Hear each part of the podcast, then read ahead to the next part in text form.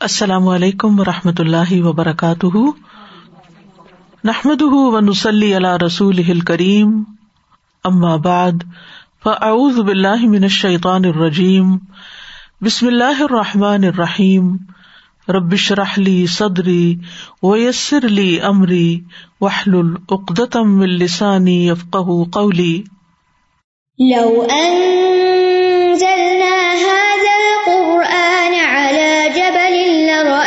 لرأيته خاشعا لرأيته خاشعا متصدعا من خشية الله وتلك الأمثال نضربها للناس لعلهم يتفكرون الحمد للہ رمضان المبارک میں ہم نے امسال القرآن پروگرام کے تحت انتیس سے زیادہ امسال کا ذکر کیا۔ کچھ مثالیں باقی تھی اس لیے یہی مناسب سمجھا کہ پہلے قرآن مجید کی تمام مثالوں کو مکمل کر لیا جائے اور اس کے بعد پھر کوئی نئی چیز ان شاء اللہ تو آج کی مثال سورت محمد کی آیت نمبر بارہ سے ہے۔ جانوروں کی طرح کھانے پینے والوں کی مثال۔ ارشاد باری تعالیٰ ہے۔ إن الله يدخل الذين آمنوا وعملوا الصالحات. وعملوا الصالحات جنات تجري من تحتها الأنهار.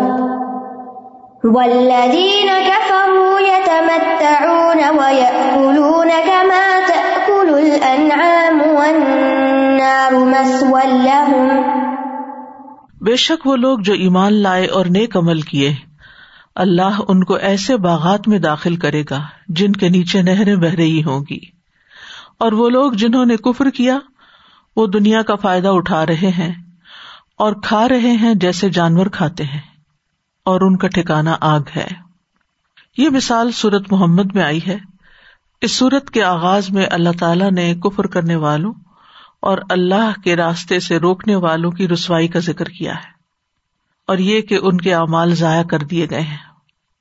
اس کے بالمقابل اللہ تعالی نے ایمان اور عمل صالح کرنے والوں کے ثمرات اور نتائج کا ذکر کیا کہ وہ لوگ جو ایمان لائے اور انہوں نے نیک عمل کیے اور اس پر بھی ایمان لائے جو محمد صلی اللہ علیہ وسلم پر نازل کیا گیا اور وہ ان کے رب کی طرف سے حق ہے، تو اللہ نے ان کی برائیاں ان سے دور کر دی اور ان کا حال درست کر دیا، جیسا کہ آیت نمبر دو میں فرمایا۔ اس کے بعد پھر اہل کفر سے قتال کا حکم دیا گیا اور اہل ایمان کے لیے اللہ کی مدد کی خوشخبری سنائی گئی۔ پھر سابقہ اقوام کی ہلاکت کی طرف توجہ دلائی گئی کہ ان کی مثال سے سبق پکڑو کہ جب اللہ کا عذاب آیا تو ان کا کوئی بھی حمایتی نہ تھا۔ اس کے برعکس، ایمان والوں کا حمایتی اللہ ہے۔ ایمان والوں کا مددگار اللہ ہے۔ ذالک بان اللہ مول الذین آمنوا وان الکافرین لا مولا لهم۔ ان سب باتوں کے بعد یہ مثال لائی گئی، جس کا مقصد یہی ہے کہ ایمان اور عمل صالح کرنے والوں کے لیے آخرت میں بہت عمدہ چیزیں تیار کی گئی ہیں۔ جبکہ اس کے مقابلے میں کفار اس دنیا کی چیزوں سے فائدہ اٹھا رہے ہیں اور جانوروں کی طرح کھا پی رہے ہیں اور اپنے انجام سے بے خبر ہیں۔ تو ارشاد باری تعالیٰ ہے، ان اللہ ید خل الدین آمن عامل الصالحات. ان اللہ بے شک اللہ تعالیٰ، یقیناً اللہ تعالیٰ۔ یعنی تاکیدی بات ہے، پکی بات ہے کہ ایسا ضرور ہوگا۔ کیا؟ ید خل الدین داخل کرے گا ان لوگوں کو جو ایمان لائے۔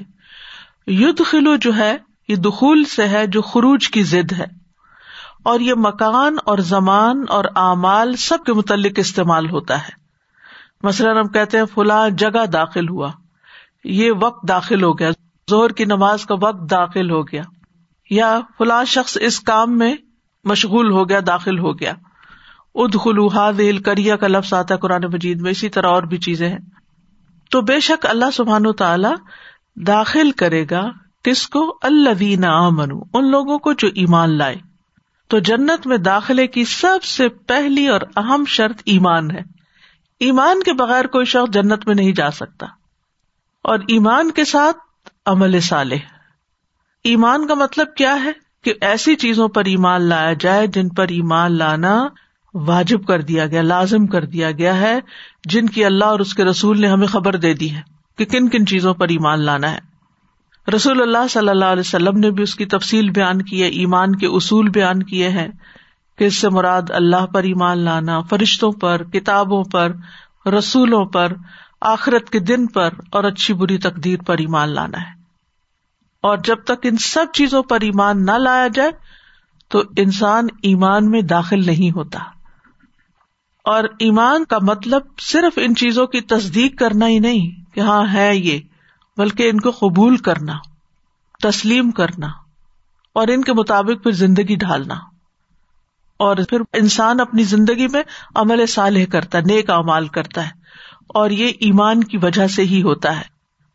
اور اس کے لیے دو بنیادی شرائط ہیں۔ ایک یہ کہ اللہ سبحان و تعالیٰ کے لیے خالص نیت ہو۔ جتنے بھی اعمال ہیں، ظاہری ہیں، باطنی ہیں، اقوال ہیں، کچھ بھی ہیں، سب کے سب اللہ کی رضا اور خوش ندی کے لیے ہو کسی اور کے لیے نہ ہو جب تک کوئی عمل خالصتاً اللہ کے لیے نہیں کیا جاتا، اللہ سبحان و تعالیٰ اس کو قبول ہی نہیں کرتا۔ یعنی بہت سی نیکیاں جن کو ہم نیکی سمجھ کے کرتے رہتے ہیں کہ نیکی کا کام ہے، چلو یہ بھی کر لے یہ بھی کر لے اس وقت ہمیں یاد رکھنا چاہیے کہ یہ صرف اور صرف اللہ رب العزت کے لیے ہے۔ کسی اور کی خوشی کے لیے نہیں، کسی اور سے تعریف حاصل کرنے کے لیے نہیں۔ اور دوسرا یہ ہے کہ اس کام کا طریقہ کار بھی درست ہو۔ درست ہونے کا مطلب کیا ہے؟ شریعت کے مطابق، شریعت کے موافق۔ نبی صلی اللہ علیہ وسلم کے طریقے کے مطابق۔ ان کی مخالفت نہ ہو۔ کوئی نیا طریقہ ایجاد نہ کیا ہو، جسے بدعت کہا جاتا ہے، جو نبی صلی اللہ علیہ وسلم سے ثابت نہ ہو۔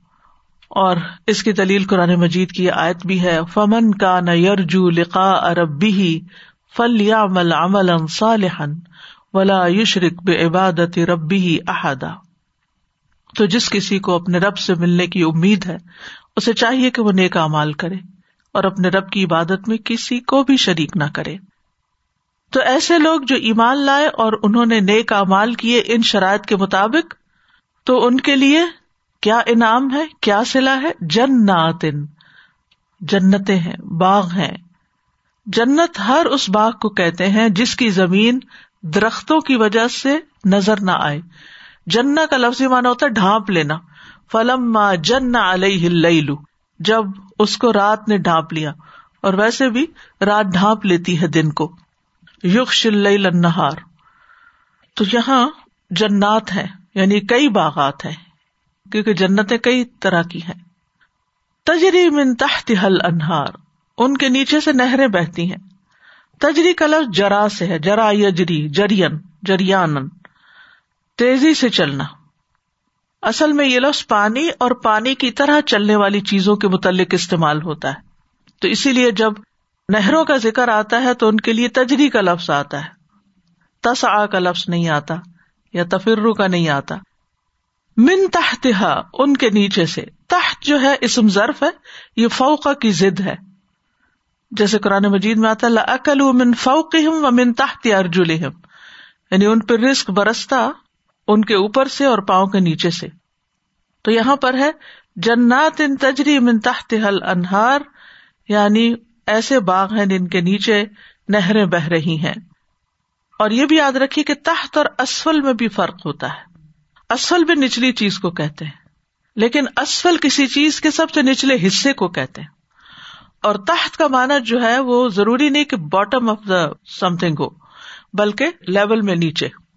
تو اس سے یہ پتا چلتا ہے کہ جنت ایسی خوشگوار اور ایسی خوبصورت جگہ ہے کہ جہاں طرح طرح کے باغات ہوں گے، طرح طرح کے پھل لگے ہوں گے، پھول ہوں گے، نگاہوں کو بھی خوش کریں گے اور اس کے ساتھ ساتھ اس کے جھکے ہوئے درخت ہوں گے، قطوف ہوا دانیاں ان کے پھل لٹک رہے ہوں گے اور درختوں کے نیچے سے نہریں گزر رہی ہوں گی اور نہروں کی قسمیں بھی بتائی گئی سورت محمد میں ہی کہ وہ پانی کی نہریں ہوگی دودھ کی نہریں ہوگی شہد کی نہریں ہوگی شراب کی نہریں ہوگی اور وہ جیسے چاہیں گے انہیں اپنے لیے جاری کر لیں گے، جدھر چاہیں گے پھیر لیں گے، جدھر چاہیں گے نکال کے لے جائیں گے۔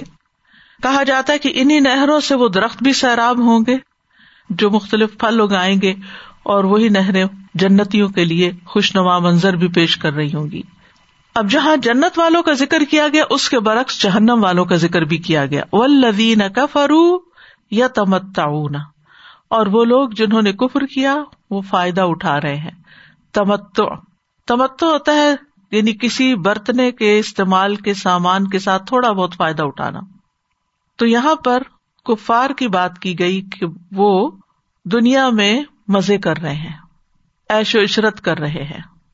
اور عام طور پر لوگ کہتے ہیں کہ فلاں شخص جو ہے، وہ تو اللہ کو بھی نہیں مانتا، لیکن اس کے پاس اتنی دولت ہے، اس کے پاس دنیا کی ہر نعمت ہے۔ تو یہاں پر اس کا جواب دیا گیا ہے کہ وہ نعمت ہے، لیکن وہ تمتو ہے بس۔ تھوڑا سا فائدہ اٹھانا ہے۔ وقتی فائدہ اٹھانا ہے۔ یہ ہمیشہ کا فائدہ نہیں۔ آخرت کے مقابلے میں تو یہ بہت تھوڑا فائدہ کل متا دنیا کلیل کہہ دیجیے دنیا کا متا یا دنیا کا فائدہ بہت تھوڑا ہے۔ اکثر لوگوں کے ذہن میں یہ اشکال پیدا ہوتا ہے۔ تو اس کا جواب اللہ سبحانہ تعالیٰ قرآن مجید میں اور مقامات پر بھی دیتے ہیں کہ آپ سمجھتے ہیں کہ ہم ان کو جو مال اور اولاد میں کثرت دے رہے ہیں، یہ ان کے لیے بہت اچھی ہے۔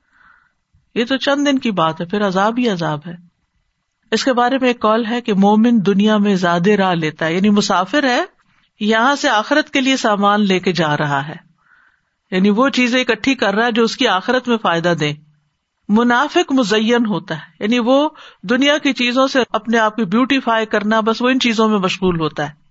یعنی دنیا کا مال اس لیے اکٹھا کرتا ہے کہ اس کی گرد رون کے کٹھی ہو جائے اور کافر ایش کرتا ہے۔ یعنی وہ ان چیزوں سے مزے اڑاتا ہے۔ یعنی منافق زیادہ تر دکھاوا کرتا ہے، چاہے وہ اس سے فائدہ اٹھائے یا نہ، لیکن کافر جو ہے وہ اس میں ایش کرتا ہے۔ اور کیا کرتے ہیں؟ یہاں پر آپ دیکھیے، ایک چیز یہ بتائے گی یا تمتا ہونا دوسرا ہے و یا کلونا اور وہ کھاتے ہیں۔ یعنی تمتو الگ چیز ہے اور کھانا الگ چیز ہے۔ جیسے اپنی بیویوں سے فائدہ اٹھانا، اس کے لیے بھی تمتو کا لفظ آتا ہے۔ مت ہننا کا لفظ بھی آتا ہے۔ ان کو بھی فائدہ پہنچاؤ۔ تو اسی لیے علماء کہتے ہیں کہ اس سے مراد ہے یعنی وہ اپنے پیٹوں اور شرم گاہوں کو ہی اپنا مقصد بنائے ہوئے ہیں۔ صرف اسی کے بارے میں سوچتے ہیں اور کل کیا ہوگا، اس سے وہ قافل ہے تو یہاں پر ہے ویا کلو نہ کما کل النعام یہاں جو کما ہے، یہ مثال کے طور پر آیا ہے۔ مانند اس کے، مثال اس کے جیسے انعام کھاتے ہیں۔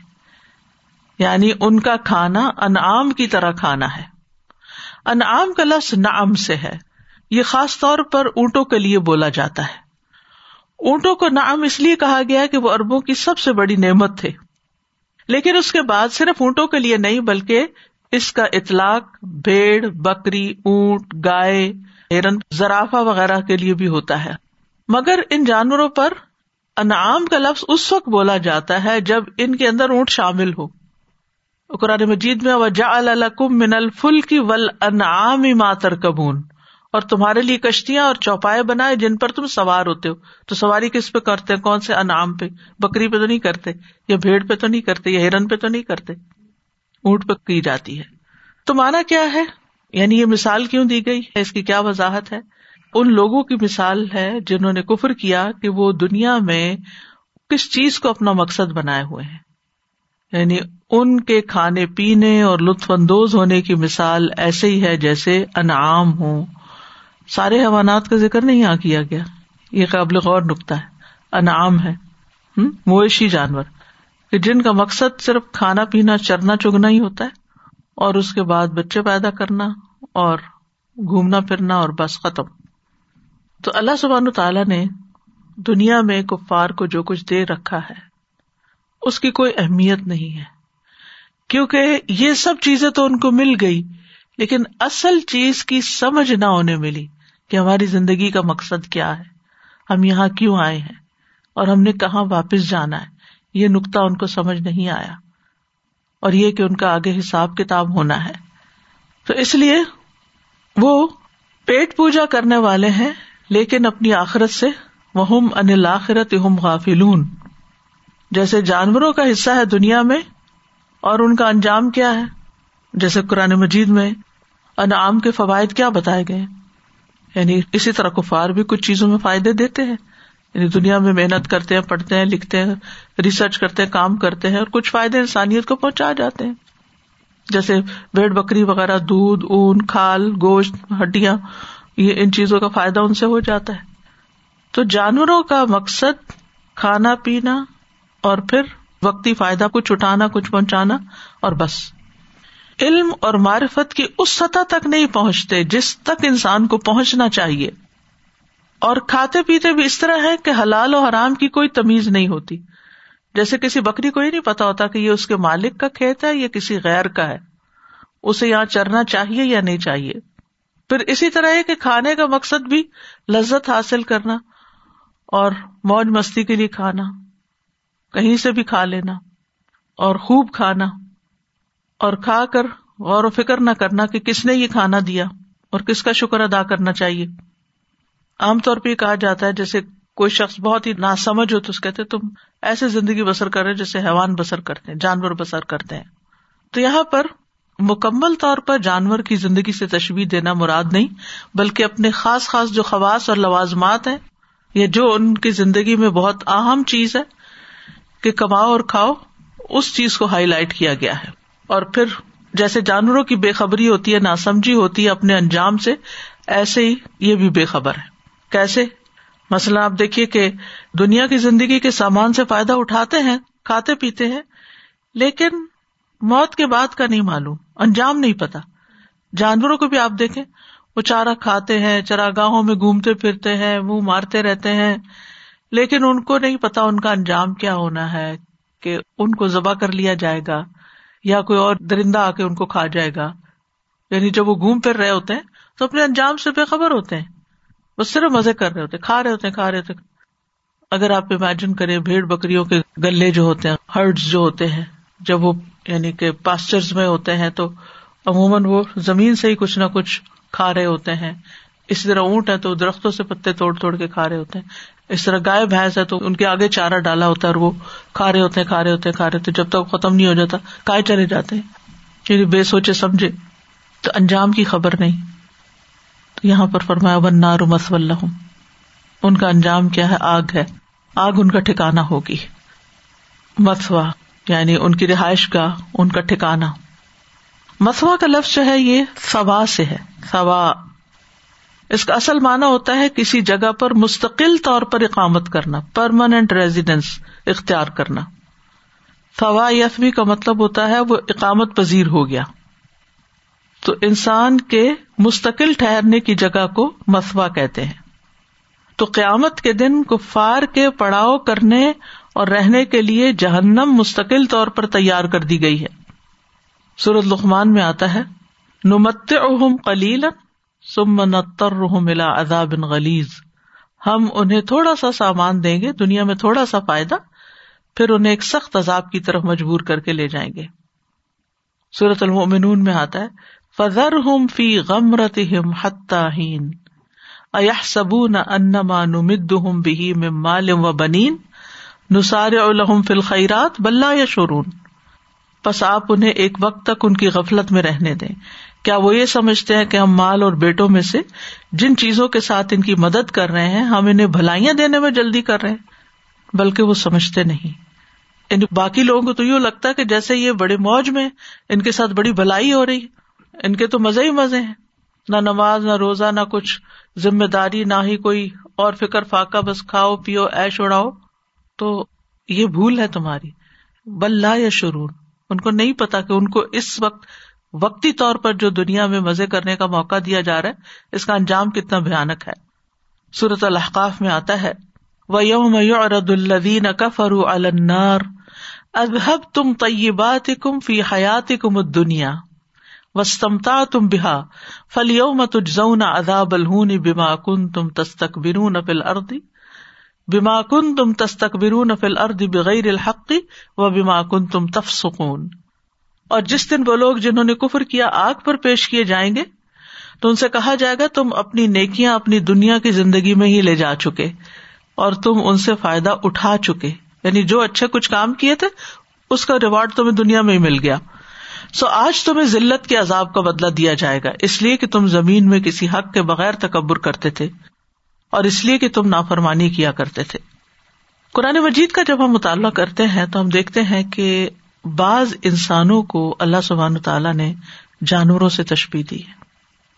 کسی کو ہانپنے والے کتے کے ساتھ، کسی کو گدھے کے ساتھ جو بوجھ اٹھاتا ہے، کسی کو بندر اور خنزیر بنا کے۔ تو یہاں پر اللہ سبحان تعالی انعام سے تشبیح دیتے ہیں۔ ولدین کا فرو یا تمتا و کلو نہ کماتا کل الانعام۔ یعنی جس طرح جانور کو یا انعام کو پیٹ اور جنس کے تقاضے پورے کرنے کے علاوہ کوئی کام نہیں۔ یہی حال کافروں کا ہے۔ ان کا مقصد زندگی بھی کھانے پینے کے علاوہ کچھ نہیں یا سیکس کے علاوہ کچھ نہیں اور وہ آخرت کو بھولے ہوئے ہیں۔ تو اس مثال میں آپ دیکھیے کہ ایک چیز تو یہ کہ فائدہ اٹھانا اور کھانا کھانا دو الگ الگ چیزوں کا ذکر کیا گیا ہے۔ پھر دوسری خصوصیت یہ کہ انعام کا ذکر ہے، سارے حیوانات کا نہیں۔ تیسرا یہ کہ حیوانی شہوات کا ذکر ہے۔ یعنی اس مثال کا عمومی مقصد کیا ہے کہ انسانوں کے اندر جو مشترک شہوات ہیں، جانوروں کے ساتھ جو ملتی جلتی ہیں، اس کا ذکر کیا جائے۔ جانوروں کی زندگی کا مقصد کھانا پینا اور شہوت پوری کرنا ہوتا ہے۔ جانور کھاتے وقت بسم اللہ نہیں پڑتے اور کھا کے شکر ادا نہیں کرتے۔ جانوروں کے کھانے کی کوئی مقدار اور وقت معین نہیں ہوتا۔ جب مل جائے جو مل جائے کھاتے چلے جاتے ہیں۔ پھر ان کے کوئی ادب آداب نہیں ہوتے۔ جس حال میں بھی وہ کھاتے ہیں۔ بیٹھے ہوں، کھا رہے ہیں، جگالی کر رہے ہیں، کھڑے ہیں، کھا رہے ہیں، چلتے پھرتے کھا رہے ہیں۔ پھر یہ کہ ایک دوسرے کا حق بھی مارتے ہیں۔ اس کی بھی انہیں کوئی پرواہ نہیں ہوتی۔ حلال حرام کی تمیز بھی نہیں ہوتی۔ تو اس سے آپ اندازہ لگائیں کہ جو لوگ اس طریقے پہ چل رہے ہوں کہ صرف مزے کے لیے کھائیں، صرف ٹیسٹ کے لیے کھائیں، صرف انجوائے کرنے کے لیے کھائیں، اپنی آمدنی کا ایک بڑا حصہ صرف کھانے پر ہی لگا دیں۔ نہ کھانے کے شروع میں اللہ کا نام لے، نہ آخر میں شکر ادا کرے اور نہ ہی کوئی ان کی مقدار مقرر ہو، اور نہ ہی کوئی وقت اور جگہ۔ اور نہ ہی یہ دیکھے کہ یہ میرا ہے یا کسی اور کا حق ہے۔ وہ یتیموں کا مال بھی ہڑپ کر جاتے ہیں، وہ بیواؤں کی میراث پر بھی قبضہ کر لیتے ہیں، ان کا حق بھی مار جاتے ہیں۔ وہ بہن بھائیوں کی جائیداد پر بھی ناجائز قبضہ کر لیتے ہیں۔ حلال حرام کی کوئی تمیز نہیں ہے ان کو۔ تو پھر ایسی زندگی کسی مسلمان کی زندگی نہیں ہو سکتی۔ عام طور پر آپ دیکھیں کہ جانوروں کی جو کھانے پینے کی ہیبٹس ہیں، ان کو تین گروہوں میں تقسیم کیا جاتا ہے۔ ایک ہے گوشت خور جیسے کتا اور شیر وغیرہ۔ ایک ہے گوشت اور پودے دونوں ہی کھانے والے، جیسے سور، بالو وغیرہ۔ ایک ہے گھاس خور، پودوں کو کھانے والے، جیسے گائے، گھوڑا وغیرہ ہے تو تینوں اقسام کے جانوروں کا جو نظام ہزم ہے یعنی ایک ہی جیسا ہے تقریباً، ایک میدا ہوتا ہے۔ اور ان میں خصوصاً جو جانور گھاس پھوس وغیرہ کھاتے ہیں، جیسے انعام ہے ان کا میدا باقیوں سے بڑا ہوتا ہے۔ بلکہ یہ کہا جاتا ہے کہ گائے وغیرہ کے چار میدے ہوتے ہیں۔ ایک پیٹ نہیں، بلکہ چار پیٹ رکھتے اندر۔ گائے، بھیڑ، بکرا زرافا اور اونٹ۔ اور جیسے ہی ان کو کھانے کی کوئی چیز ملتی ہے، وہ جلدی سے سب کچھ کھا جاتے ہیں۔ اور بہت سا کھانا کٹھا ہی اپنے اندر انڈیل لیتے ہیں۔ اور پھر جب وہ کہیں آرام سے بیٹھتے ہیں، تو پھر واپس اس کو نکال کے اسی کو کرش کرتے رہتے چباتے رہتے جگالی کرتے رہتے ہیں۔ یعنی ایک ہوتا نا کھایا اور ختم کیا، یہ کھا کے ختم نہیں کرتے۔ یعنی ایک چیز کھائی، دوسری کھائی، تیسری کھائی، اسے کٹھا کر لیا اللہ غلم اندر بھر لیا۔ پھر کہیں بیٹھے، وہ کھا لیا نا، ختم ہو گیا، اب کچھ ہے نہیں کھانے کو۔ لیکن ابھی بھی دل تو نہیں بھرا۔ ابھی بھی ان کو منہ میں کچھ چاہیے۔ تو یہ کیا کرتے جو اندر لے گئے نا، اس کو باہر لائیں گے۔ منہ میں لا کے واپس اور اس کو چبائیں گے۔ یعنی اس کو پھر چباتے رہتے ہیں اور یوں اپنا ٹائم پاس کرتے ہیں۔ جو ریمینیشن اس کو کہتے ہیں، جس سے خاص طریقے سے کھانا واپس لا کے دوبارہ چبایا جاتا ہے۔ یعنی اس کو کڈ کہتے ہیں۔ اور کہتے ہیں کہ اگر جانور یہ نہ کرے تو اس کی صحت کی خرابی کی علامت ہوتی ہے۔ اس کو تو اللہ نے پیدا ہی ایسے کیا شاید ہمارے سبق سیکھنے کے لیے کہ ہم ان کی مشابت نہ اختیار کریں۔ تو ایسے جانوروں کو رومینٹس کہتے ہیں، جن کے چار پیٹ ہوتے ہیں۔ اور پہلا چمبر جو ہوتا ہے، بہت بڑا ہوتا ہے۔ دوسرا چمبر جو ہوتا ہے وہ مختلف ہوتا ہے، تیسرا اور چوتھا یعنی ہر ایک اپنے اپنے کام ہوتے ہیں۔ اور یہ مسلسل کھاتے رہتے ہیں۔ اور پھر یہ ہے کہ بہت زیادہ ڈکار بھی لیتے ہیں۔ یعنی بنیادی مقصد انعام کے کھانے کی اگر ہیبٹس کو دیکھا جائے، تو اس میں کثرت سے کھانا بیک وقت کھا جانا، اور پھر جب کھانے سے فارغ ہو تو پھر بھی فارغ نہ ہونا، پھر بھی کھاتے رہنا۔ یعنی اس سے مثال دی گئی ہے کہ کچھ لوگ زندگی اس طرح گزارتے ہیں۔ ان کا ہم اور غم صرف کھانا پینا ہوتا ہے۔ اب جیسے اب رمضان ہی کو دیکھے رمضان کس مقصد کے لیے آتا ہے؟ رمضان آتا ہے کہ ہم اپنا کھانا پینا روکیں۔ لیکن عموماً دیکھا گیا کہ رمضان میں غیر رمضان سے بھی زیادہ کھا پی جاتے اور رمضان شروع ہونے سے پہلے یہ سوچنا شروع کر دیتے ہیں کہ ہم نے کیا کیا کھانا ہے اور اس کے لیے کیا طریقہ اختیار کرنا ہے۔ یہی وجہ کہ پھر وہ جو رمضان کا اصل مقصد ہوتا ہے وہ پورا نہیں ہوتا۔ کیونکہ ساری توجہ کھانے پہ ہوتی۔ ہے اور کھانے میں سے بھی وہ کھانے جو سال بھر نہ کھائیں۔ رمضان کے مخصوص کھانے کہ وہ تو ضرور ساری افطاری میں کھانے کھانا انسان کی بنیادی ضرورت ہے۔ کھانا انسان کے لیے بنایا گیا ہے، لیکن انسان کھانے کے لیے نہیں بنایا گیا۔ جانوروں کی طرح اس کو سارا وقت جگالی نہیں کرنی۔ انسانوں کو، مومنوں کو اللہ سبحان و تعالیٰ حلال اور طیب کھانے کا حکم دیتے ہیں۔ وہ کلو مما رضا کا کم اللہ حلال طیبن حلال بھی اور صاف ستھرا بھی ہو، پاکیزہ ہو، عمدہ ہو۔ اور یہ حکم ساری انسانیت کو دیا گیا قرآن مجید میں۔ یا کلو مما فل ارد حلال طیبہ اے لوگو، جو چیزیں زمین میں ان میں سے حلال اور پاک کھاؤ۔ اللہ سبحان تعالیٰ نے انسانوں کو طرح طرح کی نعمتیں دی ہیں کھانے پینے کی۔ وہ الدی انشا اجنات معروشات وغیرہ معروشات، وہی ہے جس نے دونوں طرح کے باغ پیدا کیے، ایک وہ جن کی بیلیں چپروں پہ چڑھائی جاتی ہیں، دوسرے وہ درخت جو خود اپنے تنے پہ کھڑے ہوتے ہیں۔ وہ نخل و ذرا مختلف ان اکول کھجورے اور کھیتیاں پیدا کی جن سے مختلف طرح کے معقولات حاصل ہوتے ہیں۔ وہ زیتون اور رمان متشاب وغیرہ متشاب نیز اس نے زیتون اور انار پیدا کیے جن کے پھل اور مزے ملتے جلتے بھی ہوتے ہیں اور مختلف بھی۔ کلو من ثمر ہی ادا اسمارا جب یہ درخت پھل لائے تو اس میں سے کھاؤ۔ لیکن اب ہم نے کیا کیا ہے؟ یعنی ان پھلوں کو مختلف طرح سے یا پرزرو کیا ہے، یا دنیا کے مختلف حصوں میں جو موسمی تبدیلیاں آتی ہیں اور وہاں وہ پھل اگتے ہیں، وہ بھی اکٹھے کر کے بغیر موسم کے کھاتے ہیں۔ اور فصل کاٹتے وقت ان میں سے اللہ کا حق بھی ادا کرو۔ ولا صرف ہو اور اصراف نہ کرو۔ ان حب المصرفین کیونکہ اللہ اصراف کرنے والوں سے محبت نہیں رکھتا۔ تو کھانا پینا انسان کی ضرورت ہے۔ اللہ سبحان و تعالیٰ نے کھانے پینے کے پھلوں، سبزیوں وغیرہ کا ذکر کر دیا اور بہترین چیزوں کا یہاں ذکر کیا۔ پھر ساتھ کا کہ اصراف نہ کرنا، حد سے نہ بڑھنا، بہت زیادہ نہ کھانا۔ تو اسی لیے ایک وقت میں کسی بھی ایک فوڈ کو بہت زیادہ نہیں کھانا چاہیے، کیونکہ وہ صحت کے لیے نقصان دہ ہوتی ہے۔ پھر اسی طرح مختلف پھل اور سبزیاں اللہ تعالیٰ نے پیدا کی جس کا ذکر صورت ابسا میں بھی آتا ہے۔ فل ینزر انسان تعام ہی انا سبب نل ما ثم شقق نل ارد شقا ف امبت نا فیحا حبا و اینبم و قصبہ و و نخلا و حدا اک غلبا و فاقم و ابا متا الکم ولی انعام انسان کو چاہیے کہ وہ اپنے کھانے کی طرف دیکھے۔ ہم نے ہی اوپر سے پانی برسایا۔ پھر عجیب طرح سے زمین کو پھاڑا۔ پھر ہم نے اس میں اناج اگایا اور انگور اور ترکاریاں اور زیتون اور کھجور اور گھنے باغ اور پھل اور چارہ بھی اگایا۔ اتنی ساری چیزیں سب انسان کے لیے اور چارہ حیوان کے لیے۔ یہ سب کچھ تمہارے اور تمہارے مویشیوں کے لیے زندگی کا سامان ہے۔ تو اس سے پتا چلتا ہے کہ یہ ساری غذائیں جو اللہ نے پیدا کی، یہ زندہ رہنے کے لیے ضروری ہے صحت کے لیے کھانا پینا ضروری ہے۔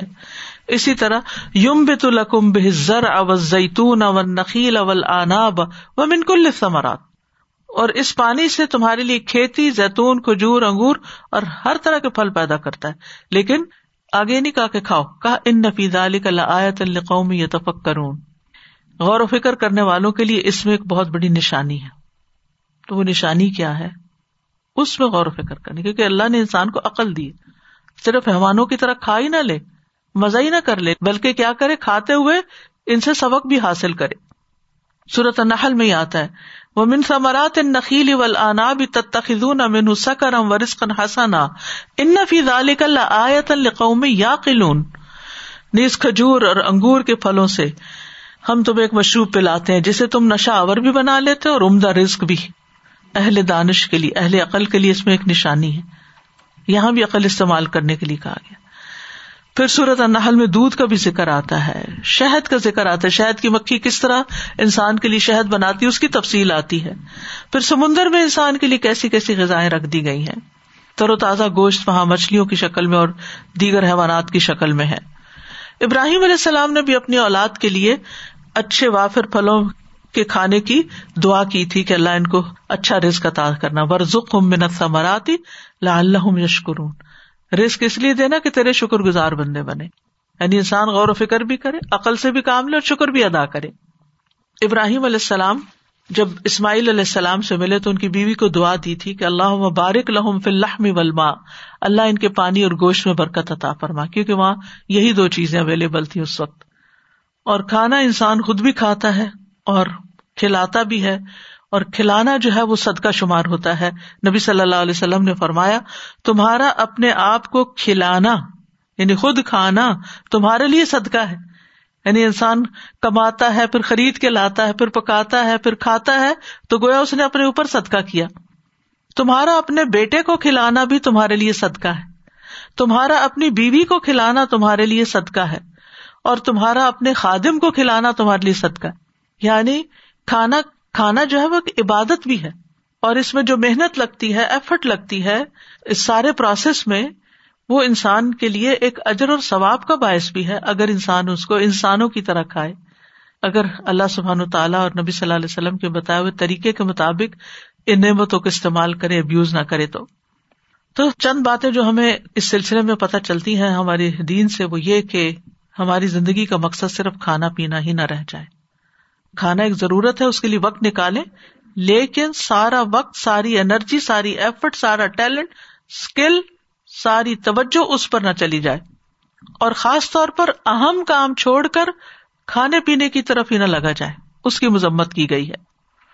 بنی اسرائیل نے جب علیہ السلام سے کہا تھا کہ ہم ایک کھانے پہ ہرگز صبر نہ کریں گے، سو ہمارے لیے اپنے رب سے دعا کیجیے وہ ہمارے لیے کچھ ایسی چیزیں نکالے جو زمین اپنی ترکاری، ککڑی، گندم، مسور، پیاز میں سے اگاتی ہے فرمایا، کیا تم وہ چیز جو کمتر ہے، اس چیز کے بدلے مانگ رہے جو بہتر ہے؟ یعنی من و سلوا چھوڑ کے یہ مانگتے ہو۔ کسی شہر میں جاؤ، اترو، تمہارے لیے وہ سب کچھ ہو جو تم نے مانگا، مل جائے گا تمہیں۔ لیکن ساتھ ہی کیا فرمایا؟ وہ در بت علیہ مسکنا و با من اللہ یہ بھی ساتھ سنا دیا گیا کہ ان پہ ذلت محتاجی مسلط کر دی گئی اور وہ اللہ کی طرف سے بھاری غزب کے ساتھ لوٹے۔ اس وجہ سے کہ وہ نافرمانیاں کرتے تھے جو آگے تفصیل آتی ہے۔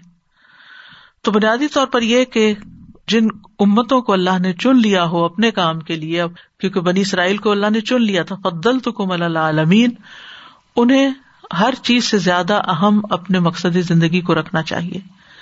کھانا سیکنڈری ہونا چاہیے، مقصد زندگی اول ہونا چاہیے۔ پھر عمومی طور پر ہمیں جو سبق دیا گیا وہ یہ کہ کھانے پینے میں اصراف نہ کیا جائے۔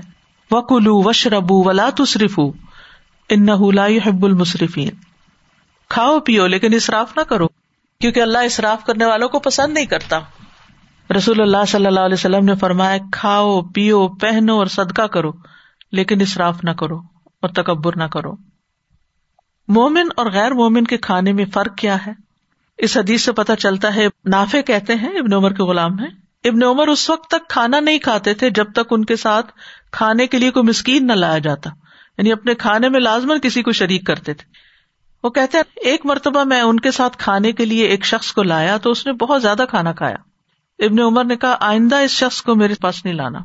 کیونکہ میں نے نبی صلی اللہ علیہ وسلم سے سنا ہے، مومن ایک آنت میں کھاتا ہے اور کافر سات آنتوں میں کھاتا ہے۔ یعنی بہت زیادہ کھاتا ہے بیک وقت تو بقدر ضرورت کھانا چاہیے، اعتدال سے کھانا چاہیے۔ ٹو مچ ایٹنگ جو ہے وہ، اور بیک وقت، ایک ہی وقت میں بہت زیادہ کھا جانا وہ نقصان دہ ہے۔ رسول اللہ صلی اللہ علیہ وسلم نے فرمایا، انسان نے پیٹ سے بدتر برتن نہیں بھرا۔ چنانچہ ابن آدم کے لیے کمر سیدھی کرنے کے لیے چند لقمے کافی ہے اگر اس سے زیادہ ہی کھانا ہو تو پیٹ کے تین حصے کر لے، ایک تہائی کھانے کے لیے، ایک پانی کے لیے، اور ایک تہائی سانس لینے کے لیے۔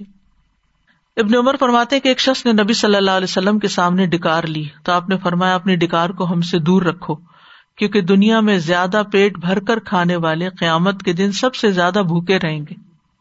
طویل دن ہوگا قیامت کا، تو اس دن وہ بھوکے ہوں گے۔ وہ امتی بدترین قرار پائے جو طرح طرح کے کھانے کھائے۔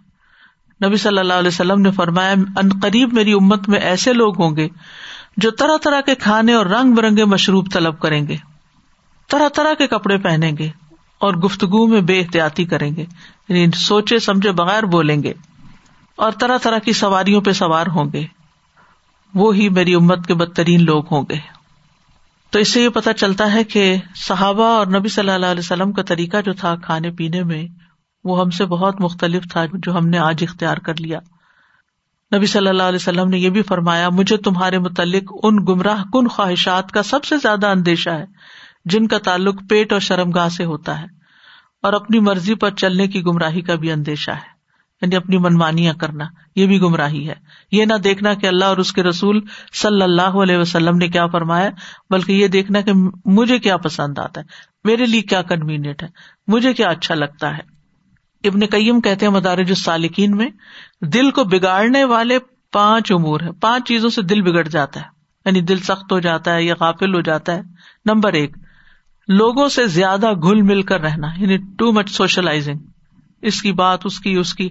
اور اس سے آپ نے دیکھا ہی ہوگا کہ کتنی پریشان کن خبریں ہوتی ہیں نا۔ ایک میسج کھولتے ہیں تو کسی کے مرنے کا ہوتا ہے، دوسرا کھولتے ہیں تو کسی کی بیماری کا، تیسرا کھولتے ہیں تو کسی کی طلاق کا، چوتھا کھولتے ہیں کسی کا فساد اور لڑائی کا۔ اور اینڈ آف دا ڈے جب آپ رکھتے فون تو آپ ایگزاسٹ ہو چکے ہوتے ہیں کہ اتنی عجیب و غریب طرح کی خبریں چاروں طرف سے۔ پلس نیوز سننے بیٹھ جائیں تو پھر دنیا بھر کی جو خبریں ہیں۔ تو لوگوں سے زیادہ گل مل کے رہنا، بہت زیادہ بات چیت اور باتیں اور ہنسی مزاق یہ دل کو بگاڑتا ہے۔ دوسرے ہے خواہش پرستی، خواہشات کی پوجا کرنا۔ تیسرے ہے غیر اللہ سے دلی تعلق رکھنا یعنی اللہ کے علاوہ کسی سے شدید محبت کرنا۔ محبت کرنا منع نہیں ہے لیکن اعتدال میں اور وہ محبت لمٹس کراس نہ کرے۔ اللہ کی محبت سے نہ بڑھے۔ پھر زیادہ کھانا اور زیادہ سونا۔ بعض صلف صالحین نے کہا، دو خصلتیں دل کو سخت کر دیتی۔ زیادہ بولنا اور زیادہ کھانا پینا۔ ابو سلمان دارانی کہتے ہیں، جو زیادہ کھاتا ہے، اس پر چھ آفتے پڑتی ہیں۔ وہ مناجات کی حلاوت کھو دیتا ہے۔ یعنی دعا میں کانسنٹریٹ نہیں کر پاتا، اللہ سبحان تعالیٰ سے باتیں نہیں کر پاتا، سرگوشیاں نہیں کر سکتا۔ دھیان ہی نہیں، اس کو فوکس ہی نہیں ہوتا۔ فوکس پیٹ کی طرف ہے۔ نمبر دو، مخلوق پر شفقت سے محروم ہو جاتا ہے۔ کیونکہ جب وہ پیٹ بھر لیتا ہے تو سمجھتا ہے سب کے پیٹ بھرے ہوئے اس پر عبادت سکیل ہو جاتی، تیسری چیز یہ ہے۔ یعنی عبادت کے لیے کھڑا ہے، پھر وزو نہیں رہا، پھر اس کو دوبارہ وزو کرنا ہے یعنی عبادت اس کو ایک بوجھ لگتی ہے۔ چار، اس کی خواہشات بڑھ جاتی ہیں۔ کیونکہ جتنا زیادہ انسان کھاتا ہے، پھر اسی کے مطابق اس کے اندر قوت آتی ہے، پھر اس کی خواہشات جو حیوانی خواہشات ہیں، وہ زیادہ ابھرتی ہیں۔ اور کہا کہ سارے اہل ایمان مسجدوں کی طرف چکر لگاتے ہیں اور پیٹ بھرنے والے کوڑا کرکٹ کی طرف گردش کرتے ہیں۔ اور اب ریسٹورینٹس کے گرد۔ پھر یہ ہے کہ جانور جو ہے ان کا کھانے پینے کا کوئی طور طریقہ نہیں ہوتا عام طور پر۔ کھڑے ہو کے بھی کھا رہے ہیں اور منہ ایسے ہلا رہے ہیں، سر اوپر اٹھایا ہوا ہے۔ یعنی مینرز نہیں ہے ان کے۔ ٹیبل مینرز نہیں ہے جیسے کہتے ہیں۔ کھانے کا طریقہ نہیں ہے۔ تو کھانے کے آداب کا خیال رکھنا بھی ضروری۔ سب سے پہلے تو یہ دیکھنا چاہیے، جو کھانے لگاؤں، وہ صاف ستھرا پاکیزہ بھی ہے یا نہیں۔ نبی صلی اللہ علیہ وسلم نے فرمایا، بے شک مومن کی مثال شہد کی مکھی کی طرح ہے۔ جو پاکیزہ چیز کھاتی ہے، پاکیزہ رس خارج کرتی ہے۔ جس پھول پتی یا پتے پہ بیٹھتی ہے، نہ وہ ٹوٹتا نہ خراب ہوتا ہے۔ اب دیکھیں کہ جانور جب کسی کھیت میں داخل ہوتے ہیں نا، اجاڑ کے رکھ دیتے ہیں۔ تو اب اسی طرح اگر کوئی شخص کسی بوفے میں داخل ہوا ہے اور ادھر سے ڈال، ادھر سے ڈال، پلیٹ بھر لے اور پھر تھوڑا سا کھایا اور تھوڑا ایسی بچا کے اجاڑ کے اگر آپ بعد میں دیکھیں تو یوں لگتا ہے وہ جیسے کہتے ہیں نا کا اسفم معقول۔ شادیوں میں، دعوتوں میں آپ دیکھیں یعنی جب لوگ نکل جاتے ہیں اور کھانے کے ٹیبلس کے اوپر جو حال حالات ہوتے ہیں، وہ کھائے ہوئے بھوس کی طرح یعنی کچھ کھایا اور کچھ پھیلایا اور کچھ برباد کیا اور کچھ نیچے گرایا، کچھ ٹیبل پہ گرایا، یہ حالات کرتے ہیں۔ اس سے بھی رک جانا چاہیے۔ نبی صلی اللہ علیہ وسلم نے فرمایا، مرنے کے بعد سب سے پہلے انسان کے جسم میں اس کا پیٹ ہی بدبو دار ہوتا ہے۔ تو جو کوئی طاقت رکھتا ہے کہ پاک اور طیب کے سوا کچھ اور نہ کھائے، تو اسے ایسا ہی کرنا چاہیے۔ حرام کھانے سے بچنا چاہیے۔ نبی صلی اللہ علیہ وسلم نے فرمایا، وہ گوشت اور خون جنت میں داخل نہ ہوگا جو حرام پہ پلا بڑا۔ وہ جہنم کا ہی زیادہ مستحق ہے۔ اور حرام میں بعین ہی اور بنفسی ہی یعنی کمائی حرام کی نہ ہو اور کھانے کی چیز حرام بذات نہ ہو۔ کھانے سے پہلے ہاتھ دھونے چاہیے۔ کھانے کے شروع میں بسم اللہ پڑھنی چاہیے۔ بیٹھ کر کھانا پینا چاہیے۔ انس رضی اللہ عنہ بیان کرتے ہیں کہ نبی صلی اللہ علیہ وسلم نے اس بات سے منع فرمایا کہ کوئی شخص کھڑے ہو کر پانی پیے۔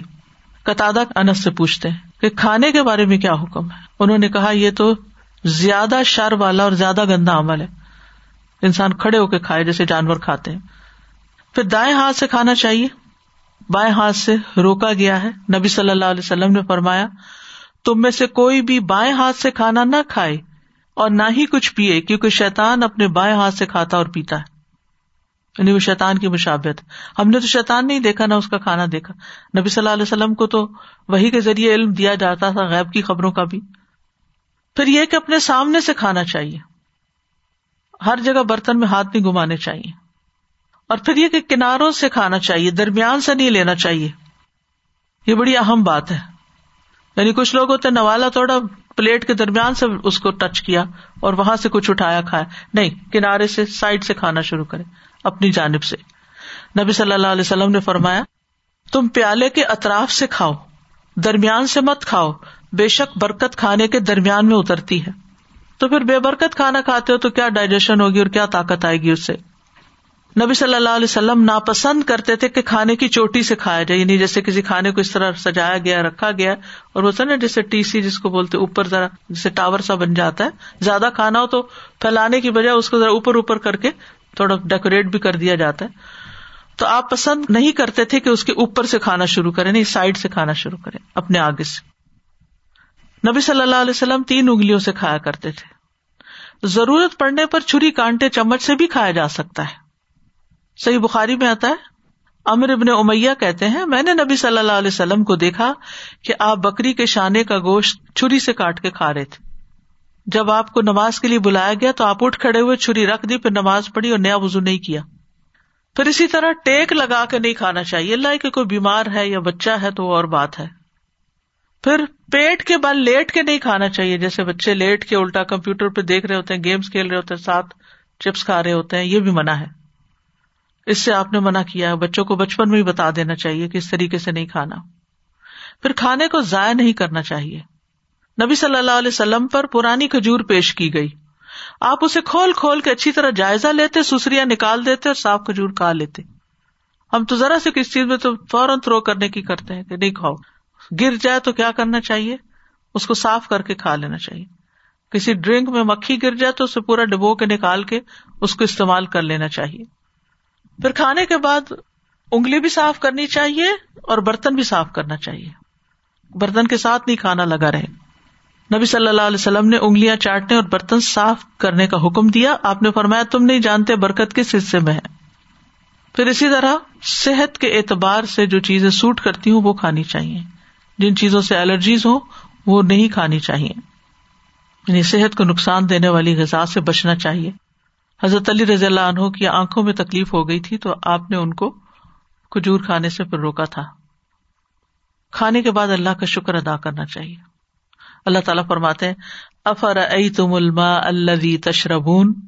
ان تم انزل تم من المزن ام نحن المنزلون؟ لو نشا اجا اللہ اجا جن فلولا تشکرون۔ بلا دیکھو جو پانی تم پیتے ہو کیا تم نے اسے بادل سے اتارا ہے یا ہم اتارنے والے اگر ہم چاہیں تو اسے سخت نمکین بنا دے پھر تم شکر ادا کیوں نہیں کرتے؟ انسان جب ایک گھونٹ پانی کا پیتا ہے اور الحمد للہ کہتا ہے تو اس پر اللہ تعالیٰ اس سے راضی ہو جاتا ہے۔ آپ نے یہ بھی فرمایا کہ کھا کر شکر کرنے والے کے لیے روزہ رکھ کر صبر کرنے والے کی طرح کا اجر ہے۔ روزہ کتنی مشقت کا کام ہے۔ تو جو کھا کے شکر ادا کرتا ہے وہ اتنا ثواب پا لیتا ہے۔ اسی طرح پانی پیتے وقت تین سانسوں میں پانی پینا چاہیے۔ نبی صلی اللہ علیہ وسلم تین سانسوں میں مشروب پیتے۔ جب برتن اپنے منہ کے قریب کرتے تو اللہ کا نام لیتے۔ جب برتن دور کرتے تو اللہ کی تعریف کرتے۔ الحمد للہ کہتے اور آپ تین دفعہ ایسے کرتے۔ اور اس کا فائدہ یہ ہوتا ہے رسول اللہ صلی اللہ علیہ وسلم نے فرمایا، یہ انداز پیاس خوب بجھاتا ہے یعنی تھوڑا تھوڑا کر کے پینا۔ تندرستی کا باعث ہے اور زیادہ خوشگوار ہے۔ وہ نسبت اس کے کہ ایک ہی سانس میں گٹ گٹ سارا گلاس ختم کر دیں اور گھونٹ گھونٹ کے جو پیا جاتا ہے یہ چونکہ میدا گرم ہوتا ہے انسان کا، اس میں ایسڈ ہوتے ہیں اور ابال آ رہے ہوتے ہیں، تو ایک دم اس ٹھنڈا پانی جب گرتا ہے تو وہ نقصان دہ ہوتا ہے۔ تو جب تھوڑا تھوڑا کر کے پیتے ہیں تو اس کے ساتھ ملتا چلا جاتا ہے۔ برتن کے اندر سانس نہیں لینا چاہیے، اس کے اندر پھونکے نہیں مارنی چاہیے۔ پھر اسی طرح رسول اللہ صلی اللہ علیہ وسلم نے فرمایا کہ برتن کو اپنے منہ سے جدا کر کے پھر سانس لیا کرو۔ اس نے کہا، اگر مجھے اس میں کوئی تنکا وغیرہ نظر آئے، فرمایا اسے بہا دیا کرو پھر۔ کھڑے ہو کر پینے سے آپ نے منع فرمایا۔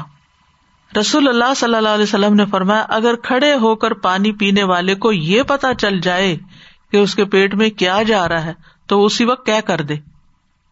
اب اللہ ہی بہتر جانتا ہے کیا جاتا ہے، لیکن آپ نے بتایا تو سچ ہی فرمایا، یہ مسند احمد کی روایت ہے۔ پھر پی کر بھی اللہ کا شکر ادا کرنا چاہیے۔ اسی طرح یہ ہے کہ کھانے پینے میں سادگی اختیار کرنی چاہیے۔ حضرت عائشہ کہتی ہے کہ محمد صلی اللہ علیہ وسلم کے گھرانے نے اگر کبھی ایک دن میں دو مرتبہ کھانا کھایا، تو ضرور اس میں ایک وقت صرف کھجورے ہوتی تھی را یعنی جیسے ناشتہ صرف کھجوروں کا، پھر ایک ہی میل۔ حضرت عائشہ فرماتی ہے آل محمد صلی اللہ علیہ وسلم کبھی پے در پے تین دن تک سالن کے ساتھ گیہوں کی روٹی نہیں کھا سکے، یہاں تک کہ اللہ سے جا ملے۔ تین دن بھی مسلسل سالن نہیں کھایا آپ نے۔ اور ہمارا اگر ایک وقت نہ ہو تو ہمارا گزارا نہیں۔ پھر اسی طرح یہ کہ مل کے کھانا چاہیے۔ فیملی کو اکٹھے ہونا چاہیے اس وقت۔ رسول اللہ صلی اللہ علیہ وسلم نے فرمایا، اللہ کے ہاں محبوب کھانا وہ ہے جس کو کھانے والے زیادہ ہوں یعنی زیادہ اس دسترخوان پر ہوں۔ دو آدمیوں کا کھانا تین کے لیے تین کا چار کے لیے کافی ہو جاتا ہے۔ اور پھر دوسروں کو ترجیح دینا اگر بھوکے بھی ہیں، جیسے انصار کے اس کپل نے جو اپنے ساتھ نبی صلی اللہ علیہ وسلم کے مہمان کو لے گئے جبکہ گھر میں کھانا صرف اتنا ہی تھا کہ یا گھر والے کھاتے یا وہ مہمان کو کھلاتے۔ تو انہوں نے لائٹ آف کر کے مہمان کو تسلی سے کھانا کھلا دیا۔ پھر اسی طرح کھانے میں ایب نہیں نکالنے چاہیے۔ سونے چاندی کے برتنوں میں نہیں کھانا چاہیے۔ رسول اللہ صلی اللہ علیہ وسلم نے ریشم و دیباج کے کپڑے پہننے سے اور سونے چاندی کے برتن میں کھانے پینے سے منع کیا۔ آپ نے فرمایا، یہ چیزیں ان کو فار کے لیے دنیا میں اور تمہیں آخرت میں ملے گی۔ اسی طرح مشکوک کھانا بھی نہیں کھانا چاہیے۔ اسی لحاظ سے بھی شک ہو اس میں کہ صدقے کا تو نہیں یا کسی اور کا تو نہیں۔ تو کرنے کے کام یہ ہے کہ کھانا پینا اللہ کی نعمتوں میں سے ہے۔ لہذا ان نعمتوں کا شکر ادا کرے ان میں غور و فکر کرے ان سے اللہ کی معرفت پائے اور یہ کھانا اللہ کے قرب کا ذریعہ بنے، نہ کہ غفلت کا ذریعہ۔ پھر یہ کہ کھانے پینے میں جانوروں کی مشابہت سے بچے خاص طور پہ کھڑے ہو کے کھانا، کثرت سے کھانا کھانے پینے کے آداب کا بھی خیال رکھے جو مینرز ابھی آپ کو بتائیں، میرا خیال ہے یہاں بھی بک اسٹال میں کتاب ہونی چاہیے کھانے کے آداب۔ وہ اسی مقصد کے تحت تیار کی گئی تھی کہ بار بار انسان پڑھے تو اس کو یاد دہانی ہو جائے کہ ابھی تک میں کن سنتوں پر عمل نہیں کر رہا۔ پھر یہ کہ کھانے سے پہلے بسم اللہ پڑھے کھانا کھا کر اللہ کا شکر ادا کرے ادب آداب کا خیال رکھے تو کھانے کے بعد کی کچھ دعائیں بھی ہیں۔ اللہ مبارک لنا فی و ات امنا خیر امن ہوں اے اللہ، ہم اس کھانے میں برکت عطا فرما اور ہمیں اس سے بہتر کھانا عطا فرما۔ ہر دفعہ انسان اگر یہ دعا پڑتا رہے تو کتنا اچھا ہو۔ الحمد للہ اط اما و سقا و سب بغا و جا اللہ مخرجا۔ تمام تعریفیں اس اللہ کے لیے ہیں جس نے کھلایا، پلایا، جسم میں پیوست کیا یعنی جسم کی غذا بنا، طاقت بنا۔ اور باقی نکلنے کی راہ بھی بنائی، جو بیچ تھا۔ الحمد للہ کثیر طیبن مبارکن فی غیر مکفی ولا مد ان ولا مستغن ان ربنا۔ بہت زیادہ پاکیزہ اور بابرکت تعریف اللہ کے لیے ہے۔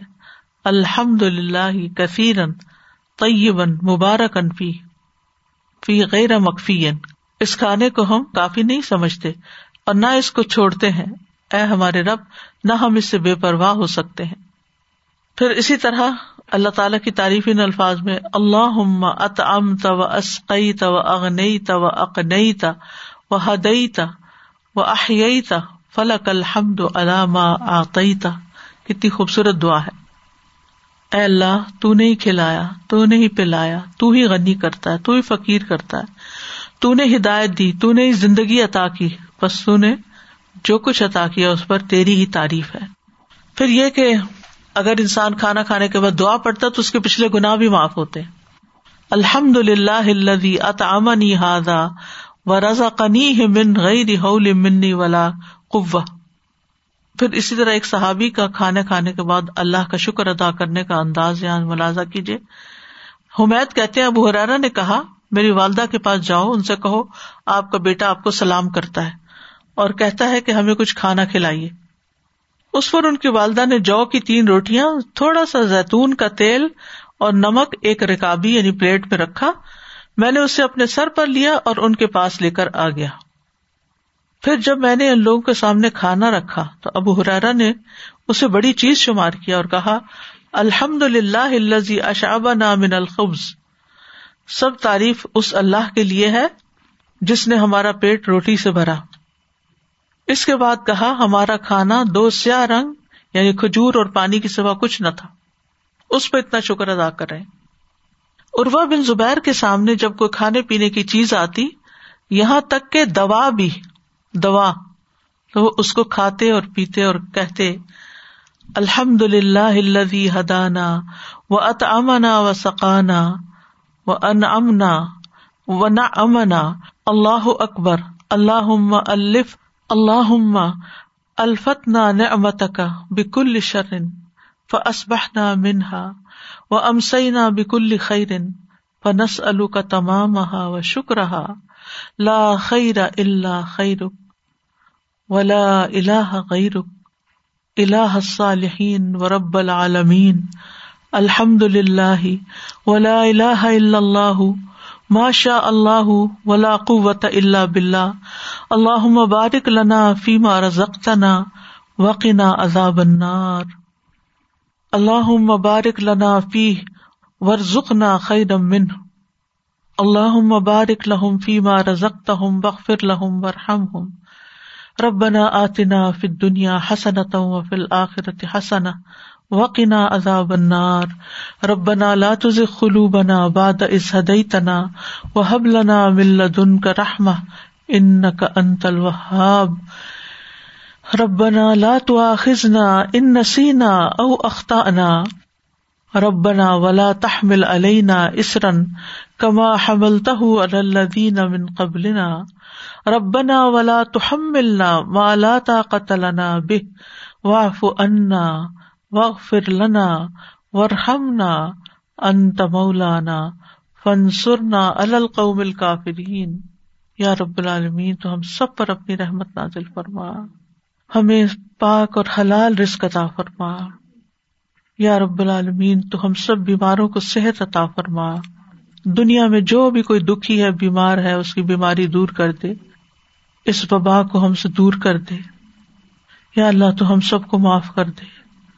ربنا تقبل منا ان کا انت سمیع العلیم و تب علینا ان کا انت طباء الرحیم و صلی اللہ تعالی اللہ خیر خلقی محمد و اللہ علیہ و اصحاب اجمعین برحمتی کا یا ارحم الرحمین اللہ آمین ان اللہ يدخل الذين آمنوا وعملوا الصالحات جنات تجري من تحتها الانهار والذين كفروا يتمتعون ويأكلون كما تأكل الانعام والنار مثوى لهم وكأي من قرية هي أشد قوة من قريتك التي أخرجتك أهلكناهم فلا ناصر لهم سازا میں یہ سوچ رہی تھی کہ اللہ سبحانہ تعالیٰ کی اطاعت کے کاموں میں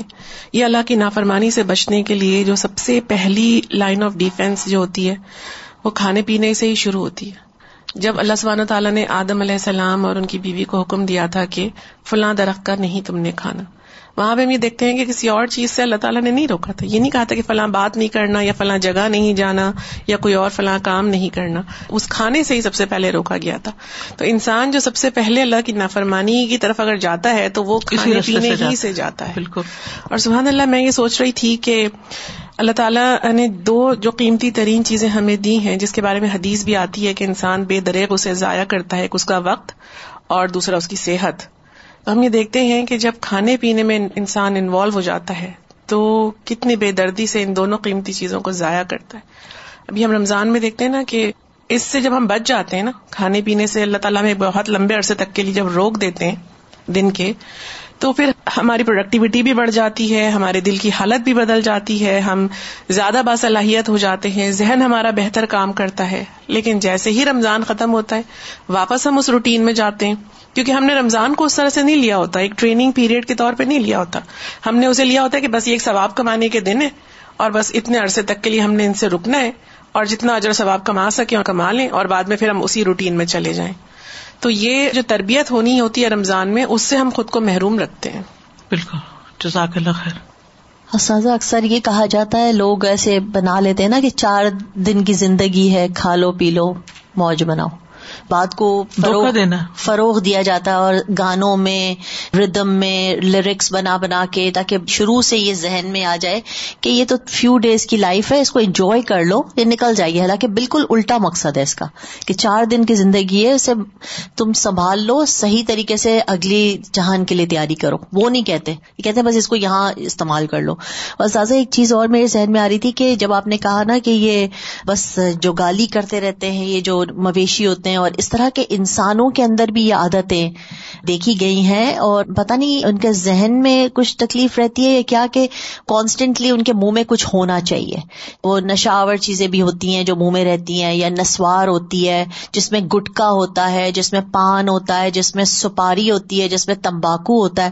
یہ چیزیں کیا ہوتی ہیں کہ ان کو سکون دیتی رہتی ہیں اور یہ کانسٹینٹ چباتے رہتے ہیں اس کو، اگر کھانا نہیں کھا رہے جس وقت تو۔ سو یہ مینٹلی بھی اس طرح انسان کو کچھ نہ کچھ جگالی کرتے رہنے کی ہیبٹ پڑ جاتی ہے اور اس کے بغیر وہ نہیں رہ پاتے۔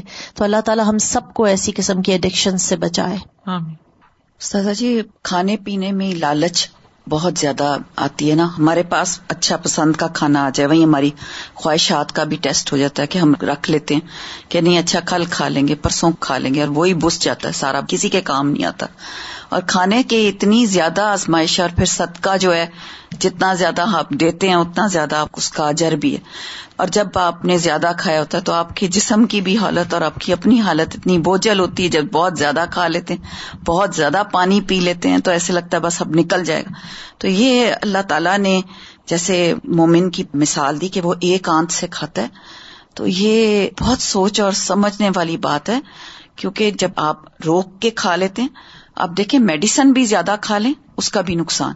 مطلب کوئی بھی چیز آپ زیادہ لے لیتے ہیں تو اس کا نقصان ہی نقصان ہے۔ لو انزلنا هذا القرآن على جبل لرأيته خاشعا متصدعا من خشية الله، وتلك الأمثال نضربها للناس لعلهم يتفكرون۔ وآخر دعوانا ان الحمد للہ رب العالمین. سبحانک اللہم و بحمدک. اشہد ان لا الہ الا انت. استغفرک و اتوب الیک. السلام علیکم و رحمۃ اللہ وبرکاتہ.